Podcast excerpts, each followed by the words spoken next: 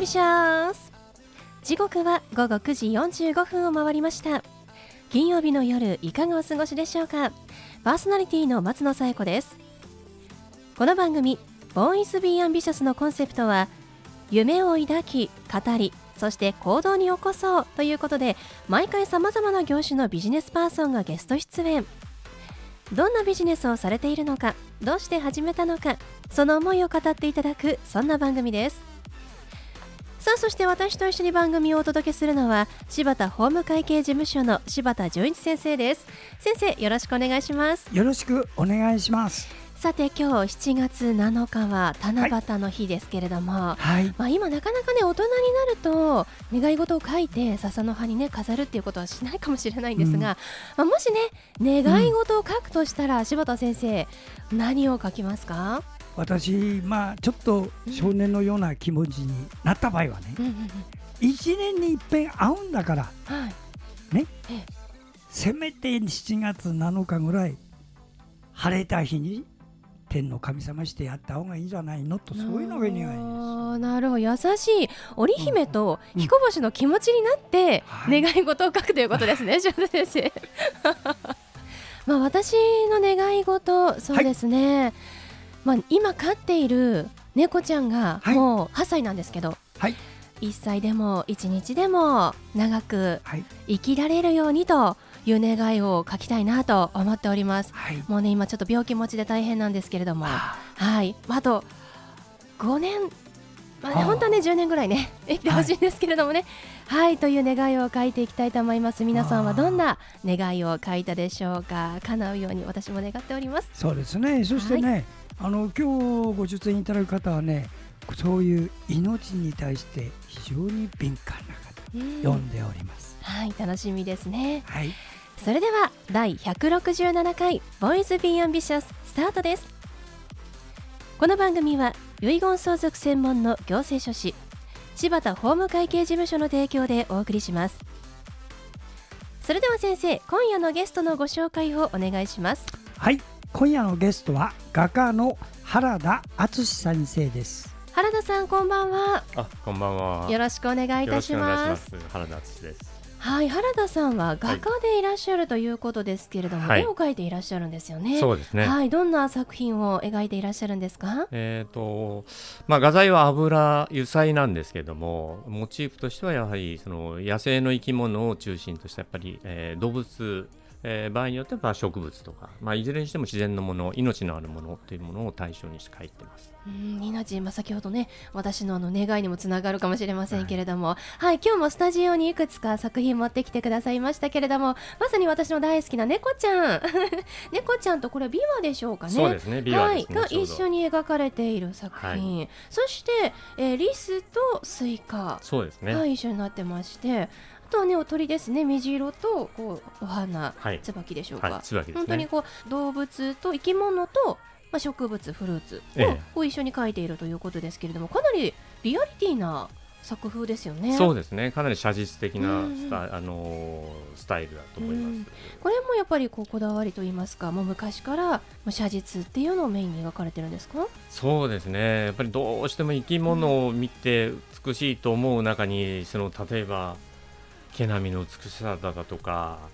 その瞳の美しさだとか、うん、そういうのはやっぱり感動する美しいと思うのでどうしてもそれをそう表現したいと思うとどうしても写実的にならざるを得ないかなというところは自分の中ではあります。いやでも本当に素敵ですよね。もうパッと見お写真かなと思うぐらい 本当にリアリティで色使いもね素敵ですもんね。猫ちゃんの瞳の輝きとかね本当に伝わってきますね。さあそんな素敵な絵を描いていらっしゃる原田さんですけれどももともと画家になろうと思って絵を勉強されてきたんですか？えーと実は絵は全くの独学でして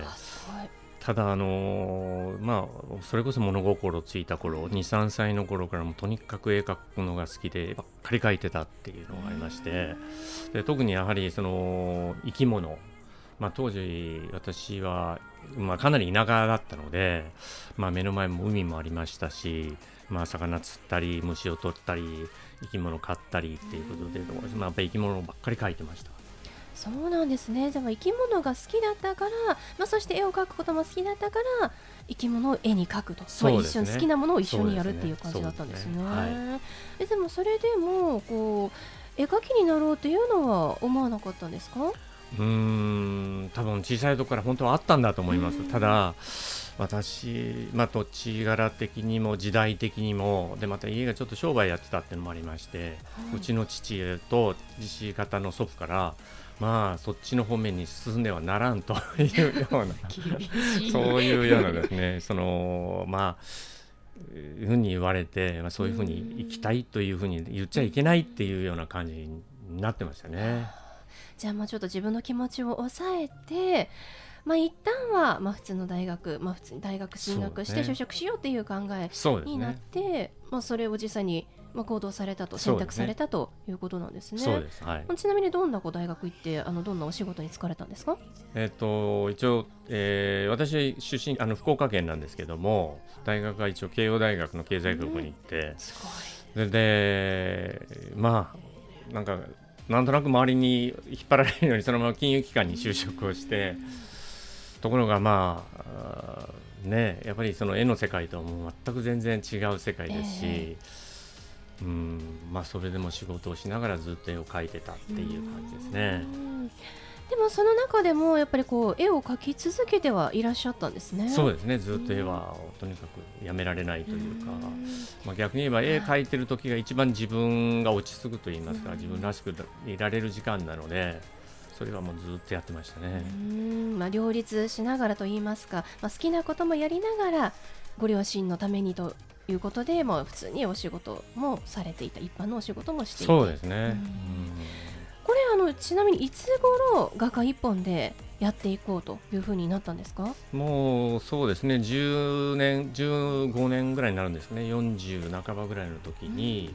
えー、ちょっとそれまでやってきたずっと、まあ、サラリー会社でやってきた仕事が、まあ、一応区切りもついたっていうのもありましたのでで、まあ、その前からちょっとどうしてもそれをやりたいっていうことで、うん、40半ばぐらいの時に一応それ、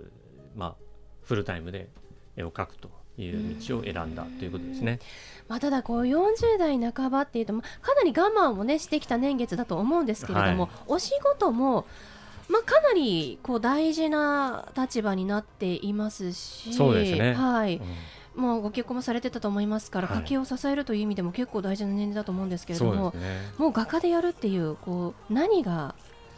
後ろを押してくれた背中を押してくれたと言いますか踏ん切りがついたんですか？まあ一番はもうとにかくまあ家族の支えっていうか理解があった、うん、それがやっぱり一番あの後押ししてくれたっていうのが一番の理由だと思います。ただ、あともう一つはやはりその、なんていうんですかね、まあ、よく言う、俗に言う、根拠のない自信っていうんですかね、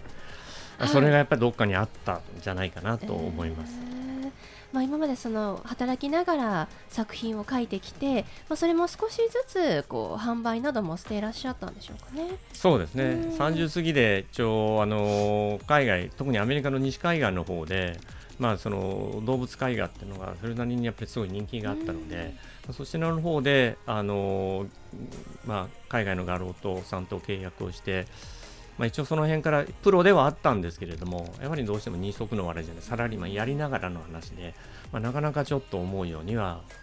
あのできなかった書けなかったっていうのはありました、うん、まあ、でもそういう実績もあって、まあ、根拠のない自信。まあでも大事ですよね。できるかもしれない。いやできる。みたいな。でそこでじゃあもういろいろ準備もしてきたということで40代半ばで画家専業として書き始めたということなんですね。どうですか？その、もう会社員を辞めたということで後悔っていうのはないですか？そうですね。大変なことはいっぱいあります、うん、だけど、うん、私は後悔はない。あのおそらくサラリーマンをずっとやっていればおそらく経済的な問題とかそういうことはなかった、うん、でも多分人生で後悔は残る、うん、でもこっちを選べば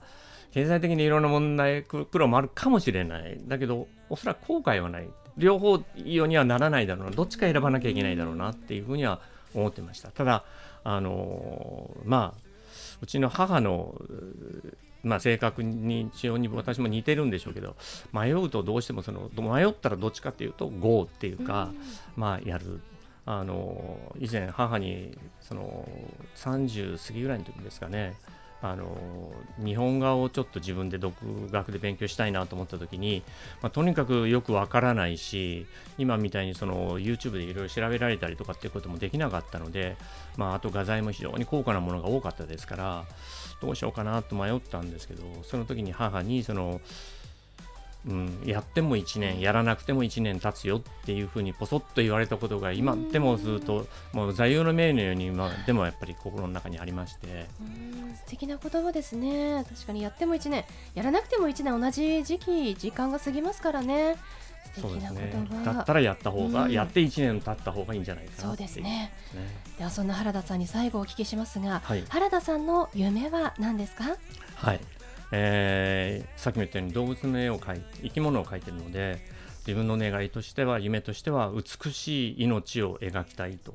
いうのがやっぱりあります。で正確にはやっぱり命の美しさっていうべきなのかもしれませんけどその生きることの素晴らしさ生きてることの素晴らしさそれからそうですね美しい命の美しさっていうものをやっぱり少しでもやっぱり自分なりに表現をしてえー、皆さんに見ていただいて評価していただければなというのが一番の夢ですね。はい、ありがとうございます。原田さんの今後の作品の展示などについては番組の最後でお伝えしたいと思います。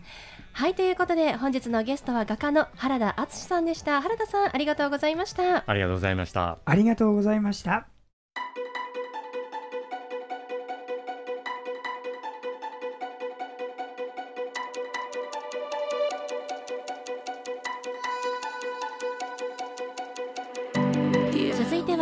柴田先生のワンポイントアドバイスです。では先生今日はどんなお話をしてくださるんでしょうか？はいこんばんは。遺言相続専門の行政書士の柴田です。今日はですね遺言書を作るときにちょっと勘違いする人がいるので耳に入れておいてください。つまりね親が死んでごたごたで大変でした。だから遺言書作るんですという方は結構いるんですよ。ところがねそういう人って遺言書作るとあのごたごたが全部なくなると思っちゃったの。へえ戸籍集めるんですか？もうまるで親の死んだ時同じじゃないですか？っていう人いるの。その時言います。皆さん親のごたごたは何でごたごたか？まとまりがつかなかったことでのごたごたです。それ以外に戸籍謄本を集めるとか登記ボタン集めこれはね一緒なのよ。手続きは。ただし遺言書を作れば遺言執行者が全てやるからあなたがやることはない。だからやる手続きは同じでも子どもたちのごたごたのまとまりがきちっとできてそこがいいところ。はい。柴田先生の相談は電話東京03-6780-1408 6780-1408までお願いします。以上柴田先生のワンポイントアドバイスでした。先生ありがとうございました。ありがとうございました。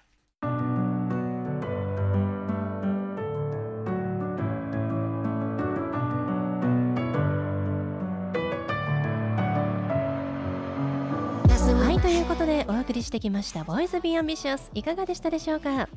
本日のゲストは画家の原田敦さんでした。原田さん創営ギャラリーさんのご紹介で本日お越しいただきましたけれども8月8日火曜日から14日月曜日まで横浜そごうで個展が開催されるということです。ぜひ詳しくは横浜そごうのホームページご覧ください。それではまた来週この時間にお会いしましょう。お相手は松野紗子と。柴田純一でした。それではさようなら。さようなら